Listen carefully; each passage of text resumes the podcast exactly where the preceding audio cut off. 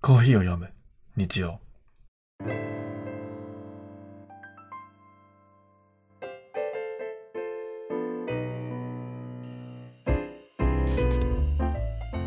毎週日曜の朝コーヒーにまつわるニュースレターを読みながらコーヒーについてゆるーく語り合うインターネットラジオ皆さんコーヒーはもう入れ始めましたか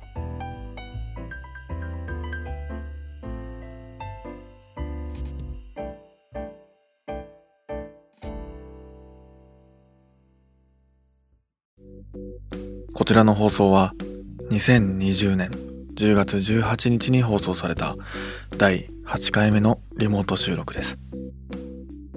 テーマは「囚われずに共に生きる」ちなみに私店長名倉はまだオーストラリアのメルボルンに住んでいました伊沢さんおはようございますおはようございます。よろしくお願いしますはい。 えー、今日もちょっと早めに来ましたね、スタンダードジャパンが。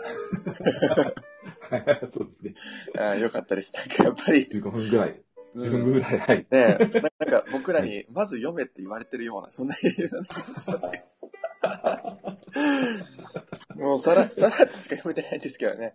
なんだかんだで。はい。そろっとしか。はい僕もちょっとギリギリに起きてるっていう、ちょっと現状がある。 まあ、そう仕方ないですね。 そうなんです。そう、あの、皆さんも、今聞いてくださってる皆さんもですね、このスタンダードジャパンっていうコーヒー雑誌があるんですけども、そこが発行しているウィークエンドブリューというニュースレター、毎週日曜日に届くニュースレターがあります。これをもとに、えー僕らは読みながらコーヒーについてお話ししていますので、もしごごご興味がある方はですね、無料で登録ができますので、ぜひ見てみてください。ちょっと、えー難しいお話も多々あるので、そこら辺は僕らでなんとか噛み砕いてっていう感じでいこうと思ってるんですけども、もしなんかわからないこと、わからない用語がありましたら、随時質問いただければと思います。ですね。まあ、というわけで、じゃあ早速読んでいきますが、えー、まず最初に、これ室本さんが、えー書いてくださってるところですね。書いてくださってるというか、個人的なところですね。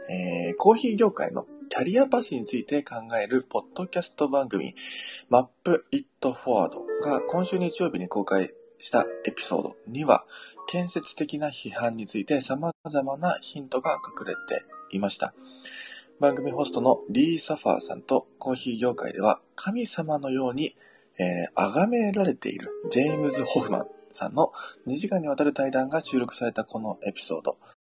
事の始まりは以前、ジェームズさんが自身の YouTube チャンネルで、リーさんが経営する、えーリクシアスペシャルコーヒーの商品をレビューしたとことでした。その動画を受けて、リーさんとええーリクシアブランドは、ジェームズさんからの批判的な、否定的なコメントも投げかけられただけではなく、一部の卸売顧客を失ってしまったそう。権威を持つ人の言動が他者に及ぼす影響について、リーさんの切実な問いかけに、ジェームズさんが言葉を詰まらせながら答える姿が印象的でした。批判と向き合い、建設的な会話を通じて前に進むのは簡単なことではありません。ましてや業界のトップランナーであるお二人がここまでリアルな会話を公開するには、とてつもない勇気が必要だったはず。過去にジェームズさんのフファンから攻撃を受けたことがあるリーさんは、なおさら不安を感じていたことでしょう。それでも業界の未来を考えて、公開に踏み切った二人には感謝したいです。終盤ではリーさんが放つこの対話の目的は過去を振り返す、掘り返すことではなく変化のきっかけを作ることというコメントが今でも心に残っています。気になる方はぜひ聞いてみてくださいということですね。はい。このジェームズ・ホフマンさんっていうのは、えー、いつだったっけないつかの世界バリスタチャンピオンですよね、確か。そうですね。はうんい。うん。もなんだ YouTuber ですね、今ではう、ね。 YouTuber ですよね。もう、いろんなコーヒーの研究をしてるって感じですよね。そうですね。あのーまあ、私もよよく見てますけど、うんう器ん。具とか、あとは、その、いろんな新しい商品であるとか、いろんなものの実見をして、それをこう分かりやすく伝えるみたいな、うんうんうん。そういうことを、まあ、あの、YouTube でされてますね。そうですね。で、その YouTube の中で、このリーさんっていう方の経営するコーヒーの商品をレビューして、そこでちょっそとうです否ね定的な、えーコメントをしてしまったっていうことで、えー顧客も失ってしまったっていう話が、えーあったそうですね。でこれに対してうんあそうですねうん。はい。なんか、あの、ジェームスさんが、えー、切実に答えるっていう、なんだろうな、うん。うんうんっていうことがあったそうで、まあなんだろうな、この、そうですねもう、ジェームズ・ホフマンといえばっていうくらい、かなりもうコーヒー業界では有名な方なんですよね。逆にちょっとそう僕、ですねリー、リーさん、このエリクシャエススペシャリコーヒーの方は存じ上げてなかったんですけども、これくらいこのジェームズ・ホフマンさんの名前が知れ渡っている以上、やっぱりその方の言動一言一言っていうのがとっても重いものになってきますよね。うん、そうですね。うん。だから、一回こう、ね、批評を受けてしまうと、っていう、うんうんうん。ね、あのーちょっとすいません。私、この動画は見てない。あの、そジうなんだェームス・ホフマンさんはがいこれについて語ってる動画も見てないんで、うわんかうんうんらないんですけども。その、商品に対して一回ちょっと悪いこう印象がついてしまうと、うんうんうん。こう、これを見てる、あの、このジェームス・ホフマンの動画を見た方が、あの、まあ、えっと、またそれをさらに広めてしまうみたういな。んうんうん。っていうところが、まあある、うんは。いそう、まあ僕もちょっ結構日と本、でもよくはい。言われますね。そうですよこういうことね。。多分、ジェームズ・ホフマン自体はそこまで、なんだろうな、否定的というか、その、これダメだって言っているわけではないような気がするんですよね。なんだろうな。あくまで、で、この建設的な、ここにも書いてありますけど、建設的な、この今後の、あの、変化のための、進化のための意見を述べたけど、その、視聴者的には、これ、あ、これちょっと違うやつなんだ、みたいな感じで受け答えられちゃったっていう感じなんじゃないですかね。僕もちょっと見てないんでわかんないんですけど。そううねん。あの、まあ、ある、まあ、そうですね。ちょっとリアクションが、あの、美味しくない好評なんだけど、リアクションがちょっとあって。ああ、まあそうですね。あの明らかに美味しくなさそうみたいな、うんこういう表情されたりするので、あーとは思ったりすることもありはあるんですけうど、んうんうん。あの、 まあ、それは正直なその方の感想なので、えっと、を、まあ、正直に出してしまうと、やっぱりっていうところがあるのかなっていううん、そうなんですよね。でも、気がしますね。そう、その人に、そのリーさんにとっては、 その、建設的なはずなのに、その、見てる人たちにとっては、ちょっとっていうところ、なんか難しいところですよね、 それはね。この動画だけで終わればいいんですけど、うんそこから先まで、その、これを見た人の反応がまたさらにあるので、そうですよね。あらか、難しいですようね。ん。だからね、えこの動画をアップしたこと自体がすごい勇気のいることだなとも、えーなんか書いてありましたね、なんか。あうんえっと、あれですよね。なので、それを、こう、つ、そういうことがあったのでということで、このリーさんとジェームズ・ホフマンの二人が対談して、うん。うんまあ、そこではやはりそういう、多分、それもちょっと聞いてないんでわからないんですけうど、ん、う想ん。像ではそういう話がされたのかなと。そうですよね。影響力の話であるとか、うんうんうん。そこからこういうことがあってみたいな具体的な話とかされて、うんだんだんそうしたら、でも、こういう人は必要悪で、まあ、どんな業界でもいらっしゃるうんうんうん。んですよね。あの、非評価っていうか、そうですね。ね、どういう業界でも必要、あの、必要というか、まあ、出てきて、で、まあ、それは一般のこう消費者からすると、あの、ありがたいことにはなる。うでん。すよね。だから必要悪っていうか、まあ、あの、必要なことだとは思うんですけど、ただ、じゃあそれをこう、うまいことやるにはみたいな話がされたのかな。うんまた私もこれ、ポッドキャストできれば聞いてみたいなと思います。そうです。ね。うはい。ん。ぜひ皆さんもこのジェームズ・ホフマンさんっていうのは、とても、まあ YouTube は全部英語だとは思うんですけども、ちょっと聞きづらいところはあるかもしれないんですけども、ぜひ、あの、気になった方は、ものすごい、もう、研究者なので、 うん、ぜひ聞いていただければと思います。うんそう。はい。っていうね、えー、でも、ポッドキャストでもやってるんですね。僕、YouTube だけだと思ってました。ポッドキャストでこれ、ポッドキャストやってるのは D さん。あ、そういうことですね。うんうんうん。はいはい。なるほどな。でも、ポッドキャストも最近すごく盛り上がって、で、あの昨日かな昨日も、えー、コーヒーラジオっていうポッドキャストのお二人が、えー、スタンド FM でも配信されてて、はいはいはいはい。そうそう、それですごく、なんだ、僕も聞いたりしてるんですけども、より、なんか、なんだろうな、その生産地レベルとかの話になってくるので、すごくコーヒーの、うん、コーヒーの世界に入って、ちょっと、なんだろうな、もっともっと知りたいなっていう方にとってはすごく面白い、えー、ポッドキャストにもなってるのかなって思うので、なんそうか、ですね。そう、いろんな多分これからコーヒーに関するえー、音声配信とかが増えてくると思うので、まあこれもね、しっかり、うん、えー、えー、これも同じだとは思うんですけど、皆さんにね、楽しんでいただければと思ってます。そうですね。うんまあ、あの、結構まあ知ること自体がいいっていうこともある。うんうん。はい。そうですそね。うね。あ、皆さん、おはようございます。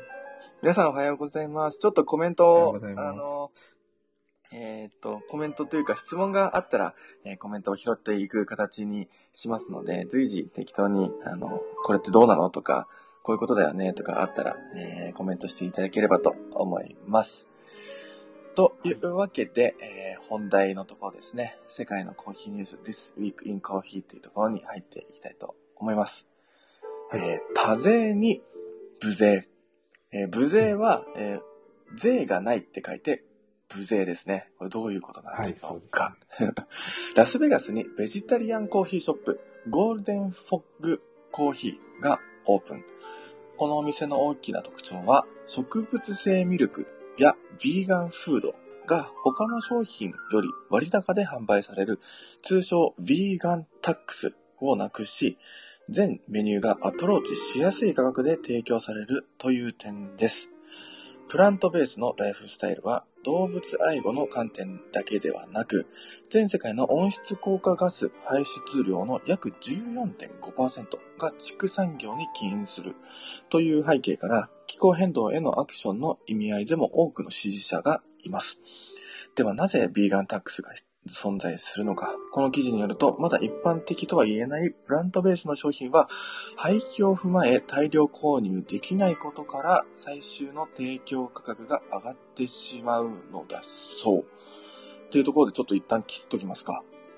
うん。そうですね。えー、すごい、このなんだろうな。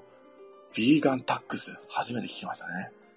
まあ、そう言われてるのは、まあ、聞きましたけど、確かにオーツミルとかちょっと高いんですよね。高いですよねあの普通のミルクと比べたら、はい、うん全然高いですね。倍はするん、倍以上しますからね。うん、そうですよ普ね通。の牛乳と比べると。うん。だって、僕、なんだろうな、この、高い理由って、日本も、日本高いじゃないですか、そのオーツもソイはいもはいはいアーモンドミルクも。はいこれって、うん全部輸入に頼ってるからなのかなって思って、関税がちょっと高くなってるのかなっていうイメージがあったんですよ。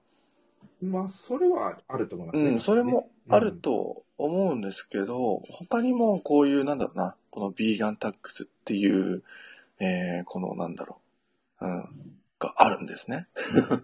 ちなみに、オーストラリアはどうなんですかね、やっぱりちょっと高いっちゃ高いです。その牛乳、普通の牛乳に比べると。なのでそうなんですねえー通常、例えばじゃあ牛乳1リットル1ドルで売られてたとすると、このソイとかアーモンドミルク、オーツっていうのはやっぱり2倍、2ドルとか3ドルはします。あたーなだる、ほど。これを日本円にや、りうーん換算すると、えー、大体そうですね。今大体1リットルで、えーソイも、アーモンドも、オーツも、えー3ドル、4ドル、安くて4ドルぐらいで売られてるんですね。いや、違ううんなう。んいや、一番安いので2ドルなんですよ。うん。これちょっと正直質があれなんですけど、2ドルぐらいで売られてるのは、日本円で訳すと140円とか、うん、 150円ぐらい。うん。うん安いですね。安いですね。断然安いです。で、高いのになってくると、えー、6ドルのは見たことあるんですが、1, 1リッター6ドル。なので、500円とか400円ぐらいまあまあまあまあ。うんああ、なるほど。ですね。だからブランドものになってくるとそれくらい、その4ドル、5ドルとかの値段になってくる。で、逆うんに、この、なんて言えばいいんだろうな、その、スーパー、スーパー価格、この、グローサリーブランドっていうんですか、この、例えばイオンだうんと、イオン、イオンブランドってあるじゃないですか。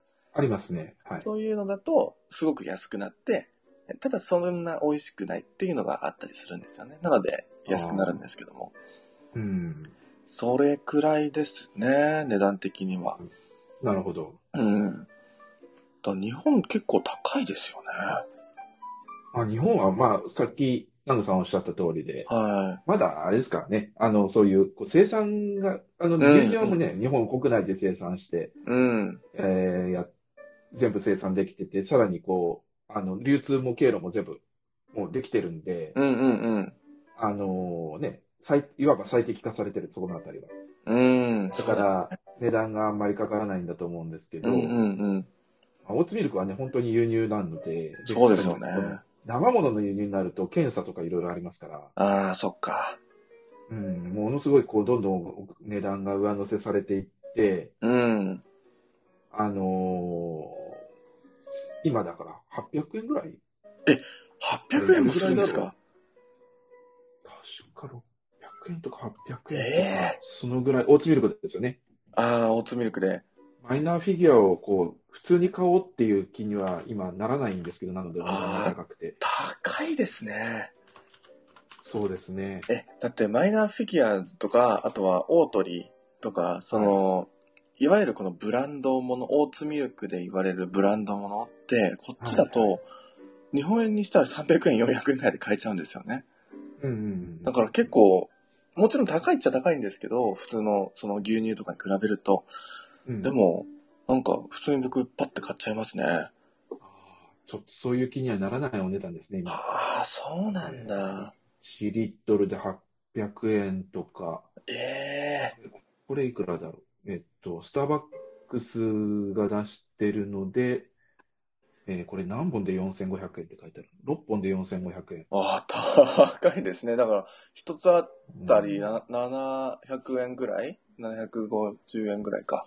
そうですね。そうそうそうそう。あこあ、れはまだちょっとって手出ないですよね。手出ないですね。うん。なんか少しずつ、その植物性ミルクっていうのが日本でも、まあソイミルク、この豆乳っていうのは昔からあったかもしれないんですけど、少しずつこの、えーコーヒーショップにも出てきているのかなって思っているんですけど、やっぱり高いとコーヒー屋さんにとってもあんまし利益にならないってなっちゃいますよね。いやー、いこれ800円で買って、じゃあ、ね、だってこプれでラ、カフェラテ作って、うん。一杯いくらで出すんだっていう。ねだって、 ププラスでこう、プラス一杯50円でもちょっとなんか、うん、微妙な気がするよ ね。すごいですよね。うん。うん豆乳もそれなりに高いですしね。高いですよね。でも日本の豆乳ってちょっと僕、好きじゃないっていうか、おーなんか調整豆乳とか、あれがああり一ま番、すね。一番有名というか、あれですよね。その、高梨だったっけな、そうですね高梨牛乳が出してる、えー、豆乳かな。あれがあんまし好きじゃなくて、日本で僕豆乳飲んだことがほぼないんですよ。ああ、まあそうですねう。ん。うん。私もそうですね。でもこっちに来て、メルボルンに来て、この、ソイミルクだと、あの、ボンソイっていうのがすごく有名なんですね。はいはいはいはい。黄色のパッケージの、えー、そうだな、黄色のパッケージのものがあるんですけど、これが一番ボンソイっていうソイミルクが主流で、カフェでも主流なんですけど、うんこれが、このソイ感、もう豆感が全くなくて美味しいんですよね。なるほど。だから、カフェに行った時に、オーツミルクがなければ僕はソイミルクで今飲んでますね。なるほど、なるほど。うん。あ、まゆこさなるん。ほど私もなぐさんの配信聞いて、オーツミルク買ってみました。ありがとうございます。おお、豆乳よりもとても香ばしくて美味しかったです。でも置いてあるお店が少ないです。そうですよね。今うんちなみに、えっ、と、カフェでオーツミルクが飲めるのって、えっ、と、ブルーボトルと、うんうん。スターバックスってありましたっけえ、えーっとですね、スターバックスは公式には聞いてないというか、うん。うん、あるのかもしれないですね。ちょっとすみません、私わからない。多分全店舗はないと思うんですよ。多分一部、あーあの、うんうん、リザーブとか、そうですね、リザーブとかかそれな。はあるかもしれない。んそうです。ね。と、あと、えっ、と、北参道。北参道コーヒーって、伊沢さんご存知ですかはいはいはい。北さんとコーヒーあります、ね。はい。あそこも、はいえっ、と、マイナーフィギュア出してますね。うんうんちょこちょこ見ますね。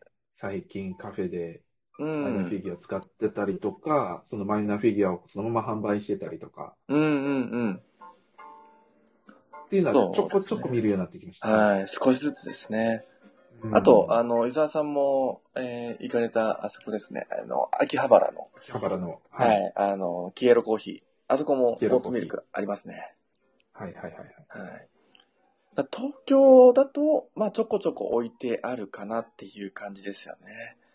そうです。他はまあちょっと行けてないところもあって、情報うんもうんうん。ないんですけど、そうでそうですすねね。知ってる範囲だと、もらった数件。うん。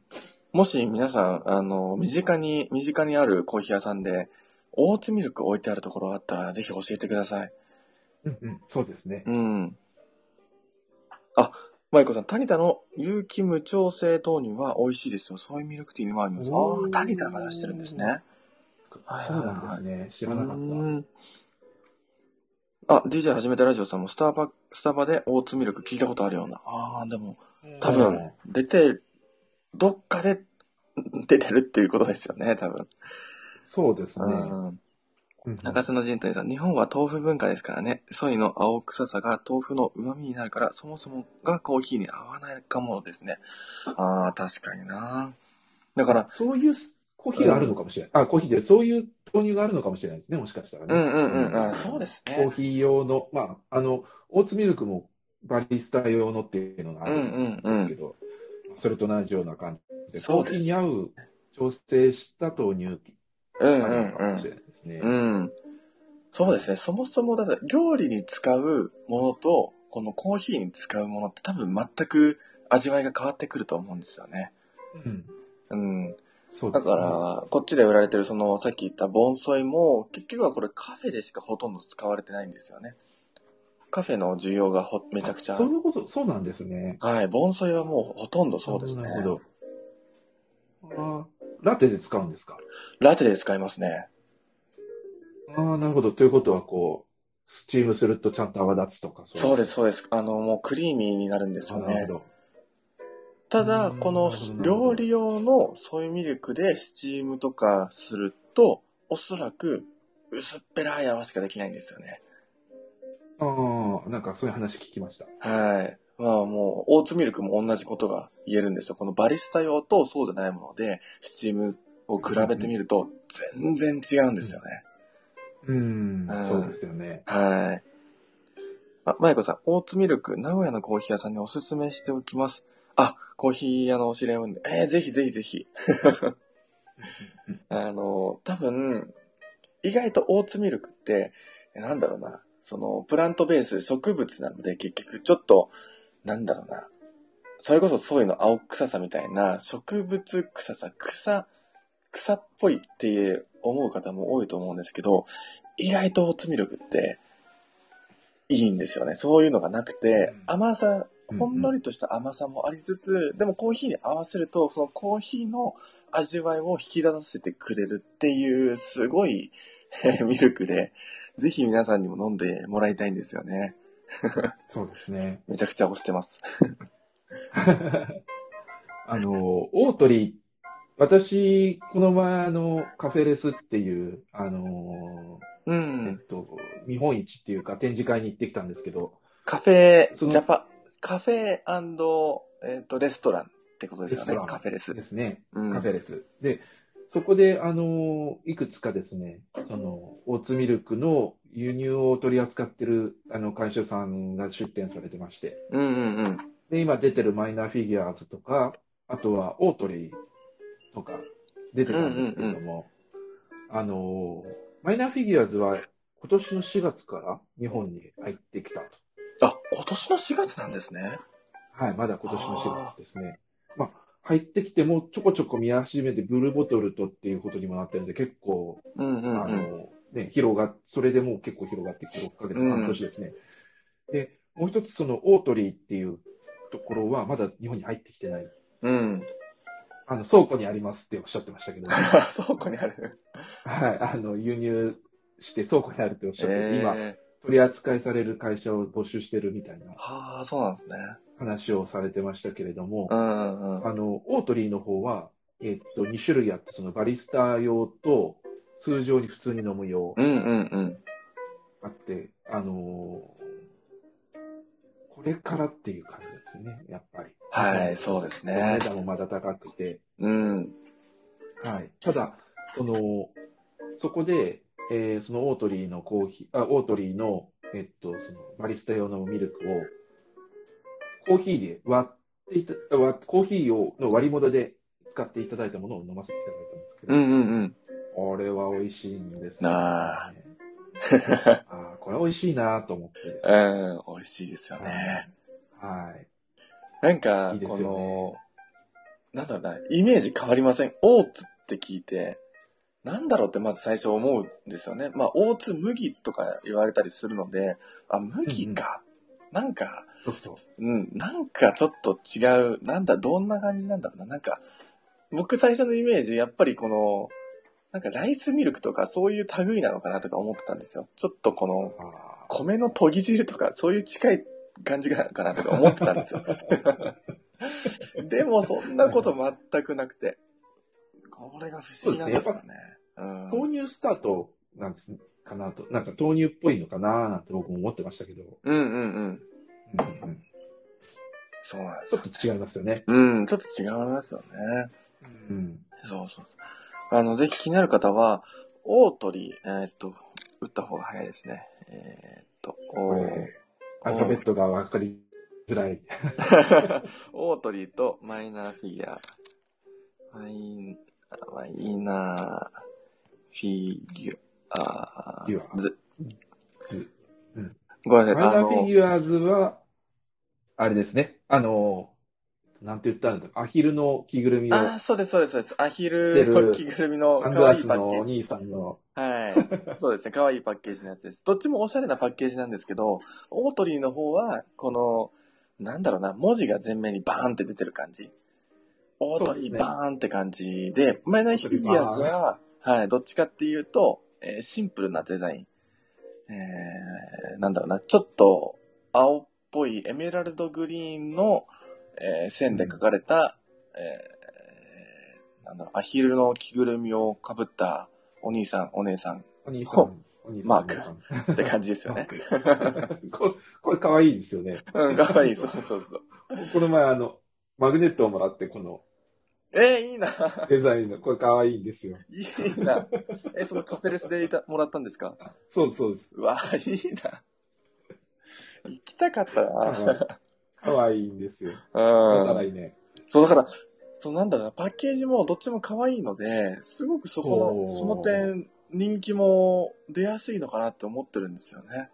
そう、本当にね、あれ、これ並んでると結構いいですよ。うんうパんッケうーん。ジがわーって並んでるの見ると、あーって思いますよね。そうですよあねの。いくつも並んでると。はいうん。だって、日本の牛乳の、あのなんだろうな、えーパッケージの横にあんな可愛い、おしゃれなものがあったら、なんか目引きますよね。なんか、なんかそうですよね。手にあ取れっちゃうなんかあるな、みたいな。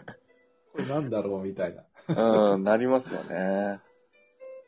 はいそうそうそう。そんなところでちょっと大津ミルクの話になってしまったんですけども、えーちょっと次、はい次、次というか、行きましょうまだ続きがあるので、えー読ませていただきますね。続きがはいはい。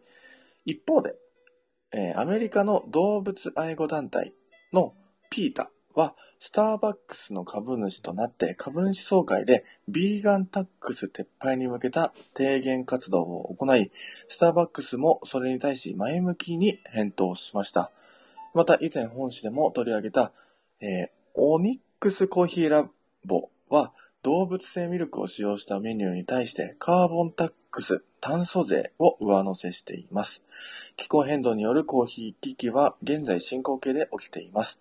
日本ではカリオモンズコーヒーロースターが紙コップやレジ袋などの商品納品の価値を見直すリバースプロジェクトを行うことなど、そのアプローチはコーヒーのように多種多様です。一人一人が社会問題を自分ごと化する、その最初の一杯がコーヒーであることを願っています。ということですね。はい。まあ、なかなか難しいですよね。うでん。もまだ一般的じゃないってよく書いてありましたけど、うん。あのね、普通にこう、日常的に今も飲むっていうところまでもね、な、行ってない状態なので、うん。ですよね。なそうかななんかでそすよれねの値段がうん高いっていうこの事態に関して、うん。そう、そもそもこの、まだたくさん飲まれてもいないのに、いきなりなんかうん、オーツ飲んで環境問題どうだだこうだって言われても、うってなりませうんんちょっと、うん日本だ。と。なかなかねう。ん。ですよね。そうなんですよね。なので、僕も、この、なんだろうな、牛乳の、この環境汚染、その前、ちょっと前の記事でも書いてありましたけど、この畜産業が、この温室環、温室効果ガスの排出量の約14%を占めるとか言うと、確かに、この、牛乳を減らし、減らさなきゃって思いにはなるんですけど、でも、牛乳って美味しいじゃないですか。 そう。なくせないじゃないですか。そう。で、かつ、このミルク、この植物性プラントベースのミルクが高いってなってくると、どうしても値段っていうところと、このもともと牛乳がもう日本には根付いてるっていうか、このうね、ところがあるので、変わりづらいっていうのが現状としてあるのかなっていう感じですね。そうですね。まうあ、ん。私も、その、ね、あの、確かに環境問題がとかいろいろあったり、あのね、するのはわかるんで、うん。ですけど、まあ、やっぱり、オーツミルクとかは、このオーツミルクの美味しいみたいな、う。そういうんところから入るのがいいんじゃないかなそうだと思います。。思ったりもします。はい。だから僕も、あの、オートミルク、オートミルクめっちゃ言ってますけど、 あの、あんましその、まあ、ここで言うのもあれですけど、環境問題では、僕あんまし触れないっていうか、もし興味ある方がいたら、えーそ、うんその方面も聞いてくださったら僕しっかりと答えますよっていうくらいのスタンスで、がいいなって思っています。今の感じう。んうんうんうん。今の感じ。うん。はい。でそうすでね。すね。はい。なので、あの、皆さん、ぜひ、オーツミルク気になったら、めっちゃ美味しいので、 あの、飲んでみてください。 はい。そうですね。はい私もそう思います。日本だと、それこそそのスタ、あの、ブルーボトルだと、一杯プラスうん50円くらいで飲めるんでしたっけ、 あ、どうなんでしょうね。多分それくらいで飲める私ともちょっ、と知らない。はい、多分それくらいで飲めると思うので、はい。ちょっと変わり、変わ、変えてみようかな。ちょっと違った味試してみようかなって思った時は、えーそういうミルクももちろんいいとは思うんですけども、えー最近ちょっと来てるオーツミルク、試してみてはいかがでしょうかというところで、はい。はい。というところで、あの、次の記事行かせていただきますね。はい。えー、あ、でも皆さんコメントいただいておりましたね。ちょっと読ませていただきますね。あそんなかな。そう、えー、皆さんおはようございます。あ、僕の爽やかな声、ありがとうございます。あ、あ一星さんもおはようございます。収録や昨夜のお話に少し触れたので、リンク貼らせて、あ、ありがとうございます。レストライフさんもおはようございます。ということで、じゃあ次の記事行かせていただきます。えーはい最高し、再考する。えーっと、文字に表すと、再び考え、再び構築する。再考し、再考する。ですね。イギリス・ロンドンの国立近代美術館、テート・モダンが出したヘッド・オブ・コーヒー、コーヒー責任者の求人が物議をかましました。えーその年間給与は39,500ポンド、約540万円プラスボーナス。これはロンドン地域のキュレーターの平均給与37,373ポンド、約510万円を上回っており、SNS 上では怒りをあらわにするコメントが相次ぎました。しかし、この、な、な、なんなんでしょうね、このヘッド。ちょっとそもそもの、この、なんだろうな、コーヒー責任者、イギリス美術館のうんコーヒー責任者、みたい何なんですかね美術館にあるカフェのコーヒー責任者ってことですかね。多分、そあうですーね。これが怒りをあらわにするコメント、どういうコメントなんですかね怒何に対して怒ってるんだろう要するにはですね、この後に書いてありますね。あ、書いてあります。あ、いきます、いきますは。いはい。 えーでは続きですね。しかし、ヘッド・オブ・コーヒーの求人詳細を見てみると、主な業務内容に、テートが管理する4つのギャラ、4つのギャラリーで提供されるすべてのコーヒー関連業務のマネジメント、サプライチェーンの管理が焙煎に至るすべてのディレクション及び焙煎機の貸し出しやコーヒー豆の卸売り、OEM 契約を含む外部収入源の責任管理とあります。このような高い専門性と高い、えー幅広いスキルが求められるポジションであれば、上記の給与も批判が噴出、噴出するほどには移りませんうん。社会学者、えーピエール・ボボーデューによると、人の社会経済的地域は3種類の資本によって決まり、そのうち文化資本やオペラ、アートをはじめとしたハイカルチャーとの結びつきが特に強いと言われています。この視点に立つと、ハイカルチャーに属すアートキュレーターを上回る供給与をもらうバリスタなんてけしからんという考えが一部の批判の後ろに見え隠れします。実際にそういった趣旨の批判もあった模様。コーヒーにまつわる職業の社会的地位に関して複雑な思いが交差するニュースですが、新型コロナによる大きな社会構造の変化は、私たちの物事に、物事の価値を再考するきっかけを与えているのではないでしょうか。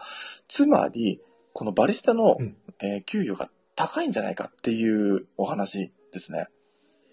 そう、そうなんです。そはあのキュレーターって要するに学芸員さんですよね。うんうんうん。あの、研究とかをする方たちはい。ですよね。そういう美術館において、こうんうんう、鑑定とか研究とか、その人たちの給料よりも高いのはどういうことだあーあー。ここれはれは何だと。いわば職業差別みたいな話があるのかなとうんうんうん思ったりするんですけど、あの、要ですすねるに、ね、はい。なんかヨーロッパは特にこのアート、この芸術作品、うんこのアートってところに関してすごく、なんだろうな、えー、地位が高いっていうのは聞いたことがあるんですよ。この、うん大学でも高高級校でも中学校でもこの教育に関してのアートっていう芸術の部分はかなり重要視されるっていう話を聞いてて、っていう点でも、やっぱりこの、まあ、ハイカルチャーと言われてますけど、こういったところがすごく、こういったところに属す方々、その仕事をする方々に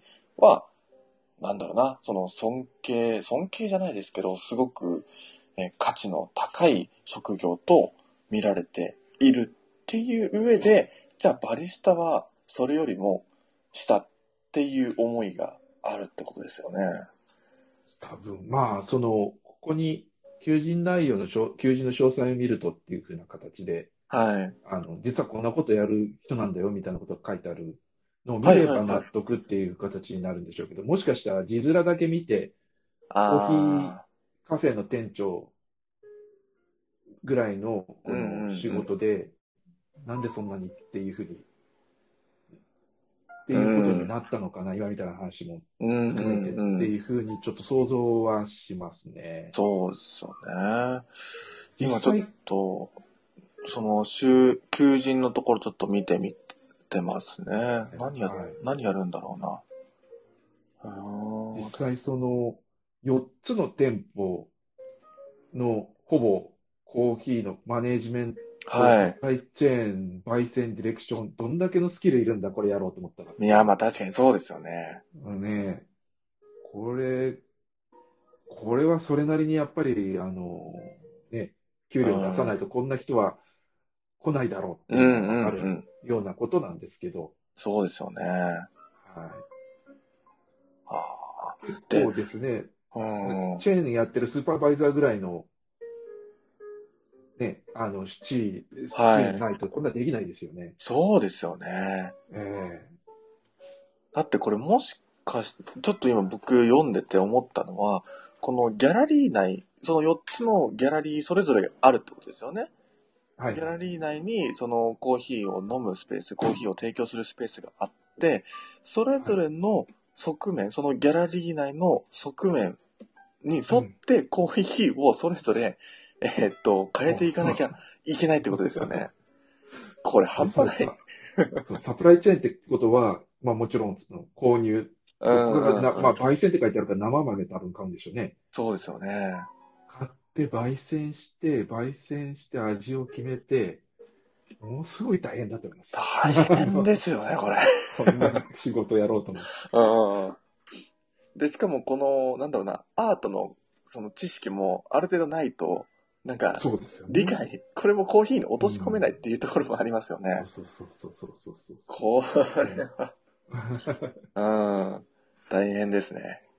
うんへってえ、こいうこう。とを想像がないと、こう、うんキュレーターさんよりも給料が高いのになといかないと。うん。だからやっぱり単なるこのコーヒー屋さんじゃないんだよってところですよね。 そうそう、外野が騒ぐっていう。そうか、いや、そうですよね。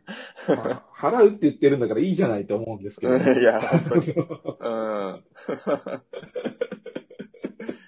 そうなんですよね。うんあ、その一星さんも言ってますね。それこそキュレーターに近い知見がないとってことですよね。そう、深いこのアートに関する知識もないといけないし、うん、ってところですよね。こそうね。う、うん。これちょっと行ってみたいですけどね、逆に。その、どんな、その、絵画がそこにあって、で、それをどういう感じでひょコーヒーに表現してるのかってすごく気になりますね。めちゃくちゃ興味ありますね。ねえ、そうですよね。はい。はいイギリスでそす。ロンドンですね。 ロンドンか。いやグレートモー、ダン。うはいん。聞いたことないですけどね、国立近代美術館なので、ちゃんとした、えーところですね。うん、そうですね。うん。うんもう、うん、多分、すごく有名だと。私もちょっとすいません。イギリス行ったことがなくて。うはい。ん。うん。へーやっぱり、うん。なんだろうな、こうラテを出すのか、このドリップのコーヒーを出すのかっていうところをなんかすごく、ね、 面白そうっていうか興。味がありますね。うんイギリス。イギリスってやっぱり紅茶の国っていう印象じゃないそうですか。そうそう、そこですよね。昔はコーヒーだったんですよね。うんうんうん。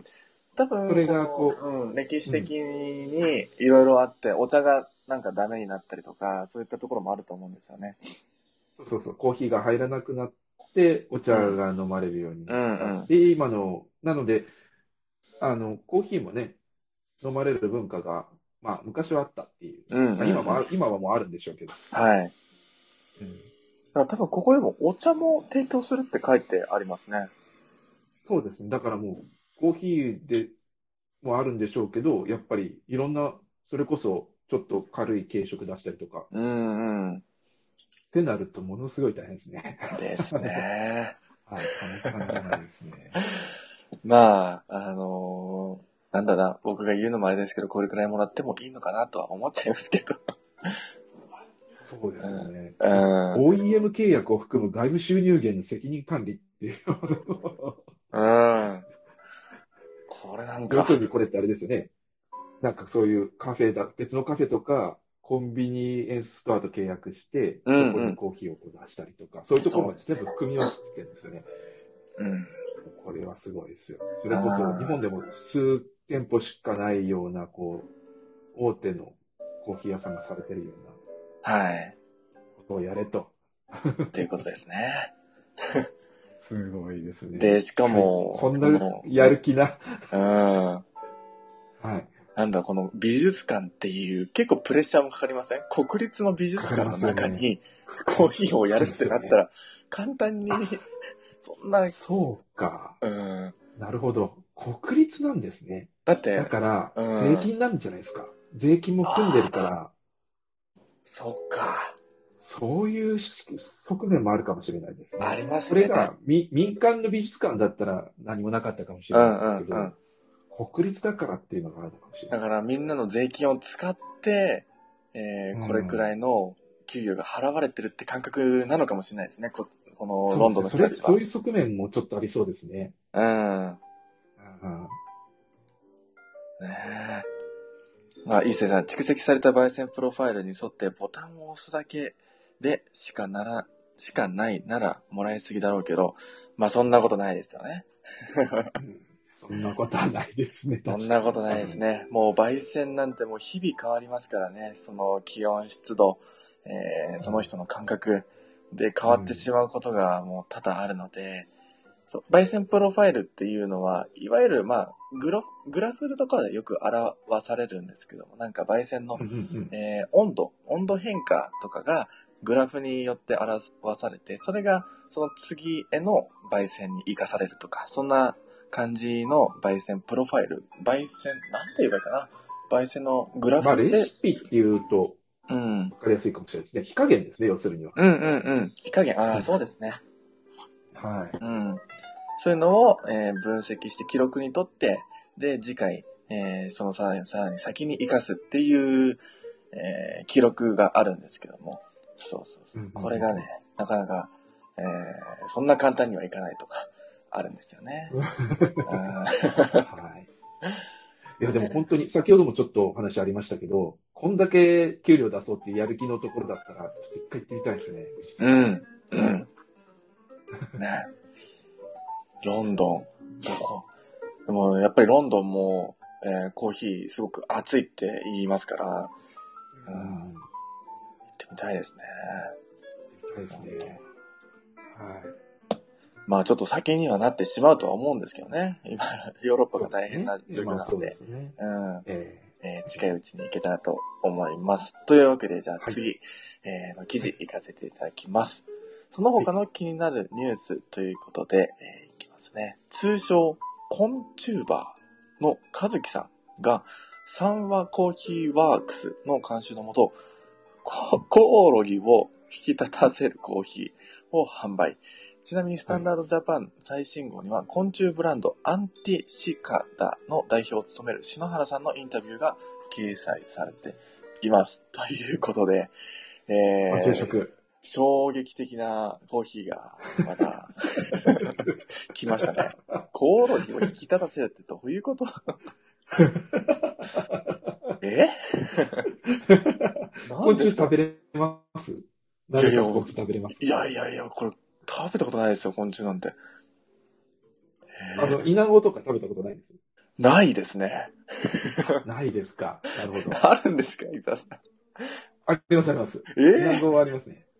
どう、どうですかああ、まあ僕が食べたのは佃煮だったんで、あ、つくだ食煮か。感しかないですよね。はいはい。食感しかないですね。うんうんうん。私は、その佃煮ぐらいしか食べたことないです、逆に言うと。えーでもすごい、昆虫コーヒーの販売を2020年9月19日から開始したと書いてありますね。はい。あの、コオロギの粉末を贅沢に20%配お合。おおおうわー、すげえ。 なんか、パッケージもコオロギの、あの、影が出てますね。出てますね。ちょっとおしゃれです ね。これ、これ、まさか、ブラジルのコオロギってことですかこれ、まさか。ブラジルサントスって書いてあるんで。さすがに違うコーヒー豆じゃないですか、それ。コーヒー豆ってことですかそこまブラでジルからコーヒー。その、コオロギのシングルオリジンとか、そこまでこだわってないですよね。あさすがに、さすがにちょっと。さすがにここまで、ね、コオロギの、そんなシングルオリジンなんて言われてもちょっと困っちゃいますけどね。ねあ上野かどっかに、その昆虫のはい。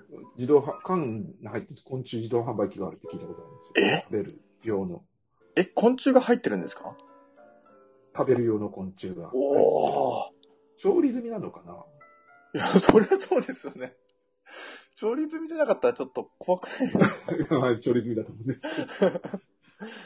ええなるほど、こカの、ガメとかはい。あるらしいです。ええこの三和コーヒーワークスは大阪らしいですね。大阪。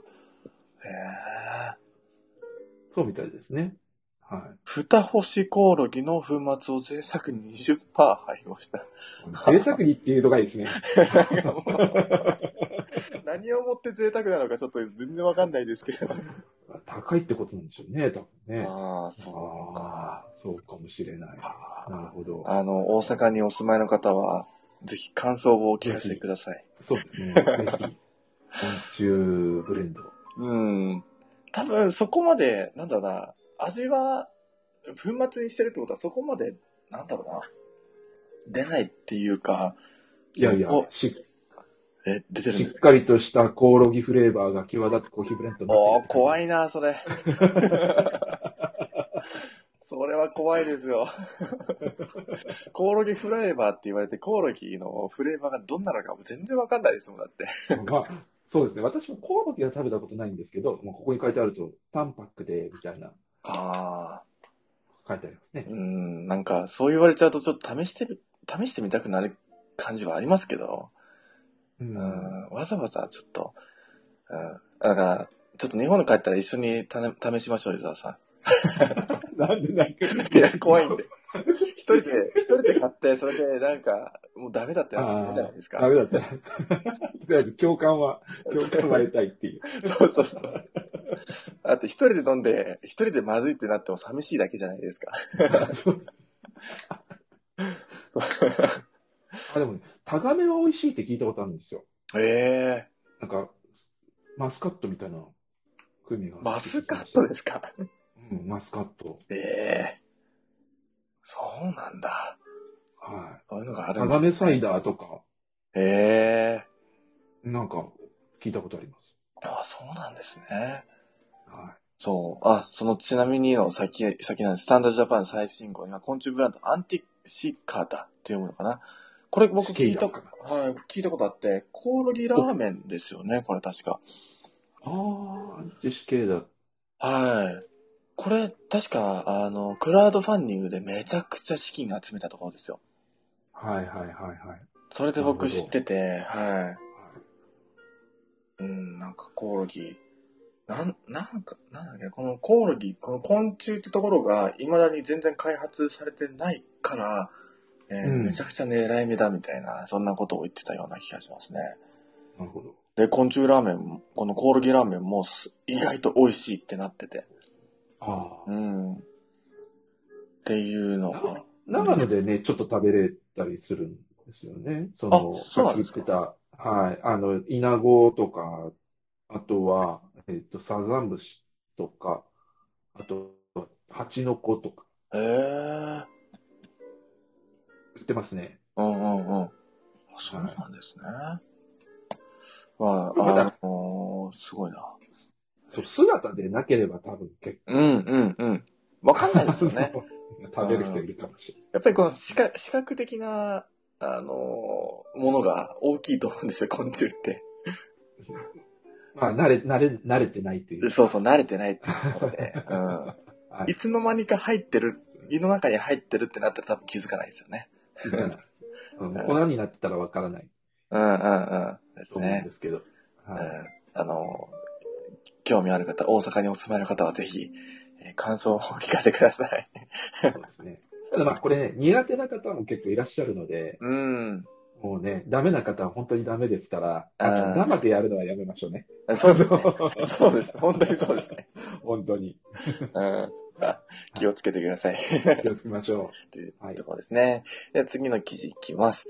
焙煎日はできるだけ新しい日付の方がいいと思っていませんかコーヒーの美味しさと鮮度は必ずしも一致せず、むしろ焙煎豆に含まれる CO2 が放出されるよう、時には10日ほど寝かせるべきなのだそう。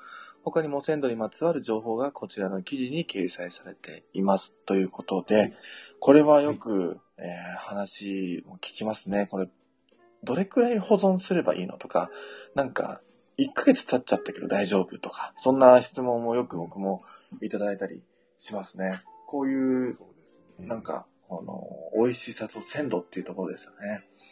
そうですね。うん。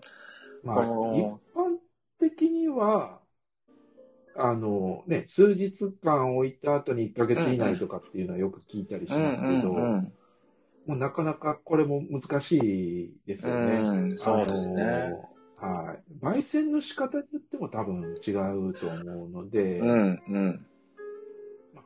だ要かするにらは、買うとところでうん。確認するのがいいのかそうなでとすね。思ったりするんですけど。なのはいで、その、特に朝入りとかは、その、長期保存があんまし効かないとも言われてるんですね。なので、深入りとはまた違うとは思うんですけど、この、まあ大体僕は14週、あ、14日間、2週間くらいが、えーちょうどいいのかなって思ってます。その、開けてすぐ飲むと、ちょっと味が暴れるっていうか、なんだろううんな、安定しないというか、その、開けた瞬間に入れたやつと、えーちょっと置いて飲んだやつの味ってやっぱりちょっと違うんですよね。そうですね。うん。まあ、その、なんか味の違いも確かめるっていう意味でも、なんかすぐ開けて飲んでも別に、あの、まずくはないと思うので、うん、うんうんあなのでそういう味が好きな人もいると思います。そうですね。いろんな人多分いるとう思っん。てて。だから、まあ、人それぞれなんじゃないのかなとは思いますけどね。そうですね。あの、コーヒー焙煎したてで、す、本当に焙煎したてで飲むと結構いい感じなんですけど、うんうんうん。それからちょっとし、ちょっと1日ぐらい置くとですね、しやっぱりこう、ガスがすごい出るうんんうでんすよね。うん。あの、引いて入れるてると。そうすると、こう、コーヒーの粉にガスがまとわりつくんで、うん。こう、しっかり出てくれないっていうか、うん。あ味が出ないかったりするっていう経験がありますね。あー、なるほで、しど。ばらく経つと、その、こう、入れてる時に泡が少なくなって、うんうんうん。えっと、抽出しやすくなるっていうか、同じようにやってるんですけど、もうちょっと濃く出るうん。っていう違いがあるなぁみたいなのは、ちょっと経験がありますね。なるほどな。ガスがまとわりついてっていうのは、ああ、確かにそうかもしれないですね。そうですね。で、さらにこう、さらに置くと、もう本当にこう、だんだんテイストが落ちていくというか、逆に濃く出出すぎちゃうみたいなところもうんうんうんうあん。るし、で味の質も変わってくるなっていう、うん。さらに置くとですね。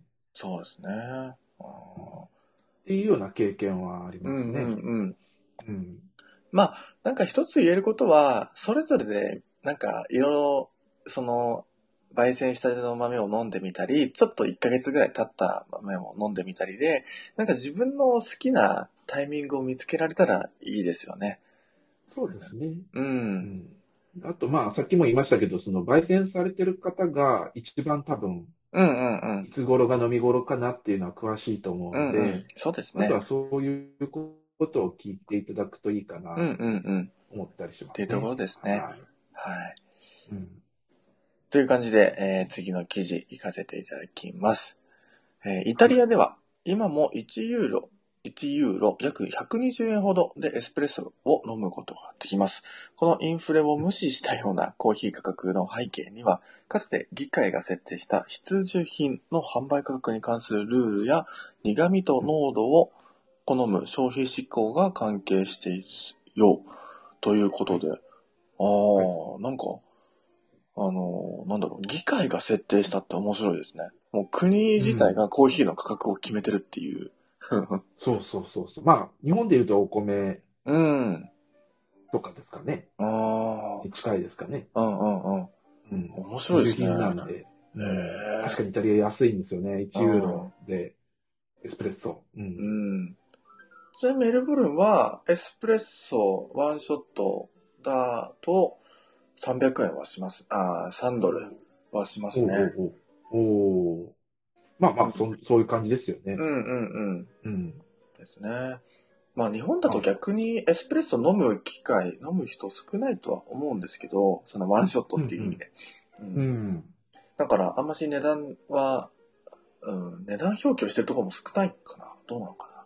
と思うんですけど。まあ、あるはあると思うんですけどうね。ん。うんうん。まあ、そうですよ。エスプレッソといえば、私も若かりし頃に、何も知らなかった頃に、かっこつけてエスプレッソって頼んで、ちっちゃいので、ちっちゃいの出てきたって思って飲んでみたら苦いみたいになるんでね。 そうあの、え、そういうこれで300円みたいな感じですそようね。そうそうそう。っていう経験を経て、うん。そうですね。今はこう、美味しくいただけるようになりうんまうしたけんうれどもん。。そう本当に最初見た時ちっちゃいですよね、エスプレッソってねじ。ゃあ、あれ、想像と違うみたいな。うん。感じですよ。 うん。まあ本当に少量しか出ないんですよね、エスプレッソって。まあそこにミルクを混ぜるからちょっと、まあかさ増しじゃないですけど、量が増えるので。うん、そうそう。で、まあ、滑らかになって、うんうん。あ飲みやすくなるそうですっていうね。感じですよね。うん。確かにイタリアとか、まあ私スペインとかも行った、行った時に見たんですけど、やっぱりみんなエスプレッソですね。ああ、やっぱりそうなんですね。一部まあアメリカーノっていうか、あの、お湯で割ったりする人なんですけど、まあエスプレッソ飲む人がやっぱ多いですね。ああ。うんイタリアなんてもう、その、立ち席スタンディングの席がほとんどってい基本そうですねうん、聞きました。うん。うんそうですね。基本放送ですね。うん。で、もうさっと飲んで、で、仕事行くみたいな。あそうあそうそうそう。多いですね。そういうスタイルらしいですね。う。うんいなるほどな。やなんか美味しいんですよ。本場で飲むと美味しいいなやっていう。ー、やっぱ違いますよね。 違います。まあ、その雰囲気が。 そうそう、雰囲気に飲まれるっていうところそうそうそう。 多いですけど。うん、ちょっとイタリア、あの、来年、再来年あたりかな、行って、い行きたいと思ってます。はいはい。なんですね。次の記事いきます。豪雨で被災した、えールワンダのコーヒー農園の復興の復興支援を目的とするクラウドファンディングキャンペーンに1600万円もの寄付が集まりました。ウィークエンドブリューボリューム1でも触れたこのキャンペーンの資金では復興作業や救援物資の配給に使われていますということで今年の5月ぐらいですかね、ルワンダのこの豪雨でうんかなりの、うん農園にも被害が、えー、公務、被害を受けたっていうところですよね。はい。うーん、1600万円か。これは、日本だけですかね日本だけのクラウドファンディング。これは、あの、あれですね。えっと、日本ではなくて、ああ、本当は日本じゃないですね。そうですね。これはまた、はい。別のクラウドファンディングうんかな。うんうん。はい。私が知ってるのはホンジュラスのクラウドファンディング。あ、ホンジュラスもあったんですね。そうですねええ。ー。うん。うんうんうん。はいはい。まあそういうルワンダのね、農園にもちょっと豪雨の被害があってっていうところですね。はい、そうですね。はい。うん。ではこう次やっ。て、はい。はい、クラウドファンディングでこう農園を立ち上げると。うんうんうあのん。再開させることで、コーヒーをこうまた供給してもらおうっていう、まあ、活動ですうんね。うんうん。はい。ですね。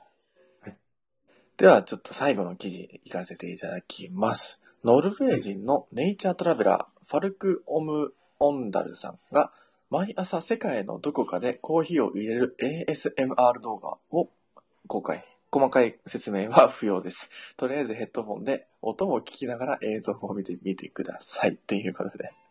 面白いなでべすさ。んも、なべさんも毎週やってるや つ。うんうんうん。まあなんか、そんな感じですよね。 でも世界の、世界のどこかでコーヒーを入れる AS SM、あ、んなんか本当かどうか怪しいところですけど、なんか。えー、面白いですね。あのでもこれ、癒しの、ね、効果があるのかもしれないです。うんあの、うんナムさんの毎週木曜日にはい用意されてる、うんうんうん。あの、ライブでコーヒー入れられてる音を聞くと、皆さん、やっぱりね、うん、や癒っされるぱ、反応うがあん、コーヒー飲みたくなるってみんな言いますもん。る。そうそうそうそう。うん。えいいんじゃないでしょうかねー、。うん。まあ、説、細かい説明は不要ということで、皆さん、えー気になった方はぜひ聞いてみてください。はい。うんというところですね。で、今日の記事はすべて読み終わりました。今週のコーヒーと今週の、えー、あの人のコーヒーレシピっていうところを紹介して、今日はおしまいにしようと思います。今週のコーヒー、えー山形県の月コーヒーですね。スペシャルティーコーヒー。ね。月カフェ、すいません。月カフェですね。スペシャルティーコーヒーの素晴らしさを東北で広める月カフェ。あ、これ、あれですね。あのー、あれ、あのー、ごめんなさい。あ、山形県か。あのー、えっと、名前忘れちゃった。えっと、まあ、いっか。あ、おごめんなさい、ごめんなさい。 えー、山形市内でカフェを2店舗とロースター兼販売所月コーヒーを運営していると。あー山形県のお住まい、山形県にお住まいの方は、ぜひ行ってみてください。月カフェですね。そうですね。私、知り合いが一人バイトしてますね。うん。てか、最近バイト始めたって聞きうんまうしんた。うん。うんう。うんんいいですね。へうん一度行ってみたいですね。え。ねえ、行ってみたい。やばかっ駅た。から近いって聞いたので、はいはいはい。あの、なんかすごい手軽に行けそうなお店だって聞きました。うんうんうん。いいですね。うんへ。え。じゃあぜひ山が、山形県にお住まいの方は行ってみてください。っていうのと、えー、最後ですね。えー、あの人の攻撃レシピ、田の上林太郎さんからですね。福岡県出身のブルーボトルコーヒーのバリスタさんですね。えー、の方、ブルーボトルで働く傍ら、自身のブランドバリスタベースと、新キロコーヒーの代表として活動中ということで、シアトル留学中に出会った一杯のコーヒーに感動してバリスタの世界へっていうことですね。うーん、ね機械はうん V60、ハリオの V60 という器具を使ってますね。はい。なんか写真がすごく昭和レトロな感じでいいですね。うん、そうですね。うんいろんなところでこう、お店を持たずに、まあ、活動されてる。まあ、じ、実際はこう、ブルーボトルのバリスタされてきてうんうんうんってことだと思うんですけど。うはんいうん。うん、面白い働き方してますね。うん。という感じで、今日の、えー、ウィークエンドブリュー、スタンダードジャパンのウィークエンドブリューは読み終わりました。という感じですね。今日も暑かったですね。そうですね。ちょちょっとだけ追加ですいません。はいはい。さっきの話で、えっと、田上さんのお話で、はいはい。新キロコーヒーっていうのが、えっと、お店実店舗を借りて、日替わり店主で、インディースのバリスタをほー。やるっていうのが、11月の2日にオープン予定。へー。これは面白いですね。いいですね。あ、本当だ。日替わりで店主が変わるシェアリングコーヒーさんだ。はあはあはあ。面白いですね。えっと、富士見ヶ丘、杉並区かな。えっと、井の頭線ですね。井の頭線。あ、井の頭線。あ、いいですね。うん。これ面白そうですね。一度、吉祥寺からちょっと行ったところうでんすね。うんだから、一回、ちょっとオープンしたら、うみん。うたいん。な、うんうんちょっと遊うぼん。うと思いました。うん。いいですね。はい。はい。インディーズバリスタ東京の方は、えうえん面白そうですね。はい。はい。すいません。ちょっと追加でした。はい、ありがとうございます。という感じで、今日のスタンダードジャパンのコーヒーを読む日曜日、すべて読み終わりました、えー最後まで聞いてください。ありがとうございました。ありがとういごま。ざいましたた。たくさんの方が聞いてくださってますね。はいというわけで、じゃあ毎週ありがと、うごまざいますた来週ですね、こんな感じでまた、えーコーヒーを読む日曜日やっていこうと思っておりますので、皆さん楽しみにしててください。えー、伊沢さんありがとうございました。はい。ありがとうございました。皆さんも最後まで聞いてくださりありがとうございました。それでは皆さんまた、あえー良い週末をお過ごしください。さようなら。コーヒーを読む日曜に関するメッセージや感想は、ツイッターで、ハッシュタグ、コーヒーを読む日曜とつけてつぶやいてください。そしてこの放送は、ラジオアプリ、スタンド FM でライブ放送後、Spotify、YouTube、Apple Podcast で配信します。お好きなプラットフォームでコーヒーを飲みながら聞いてみてください。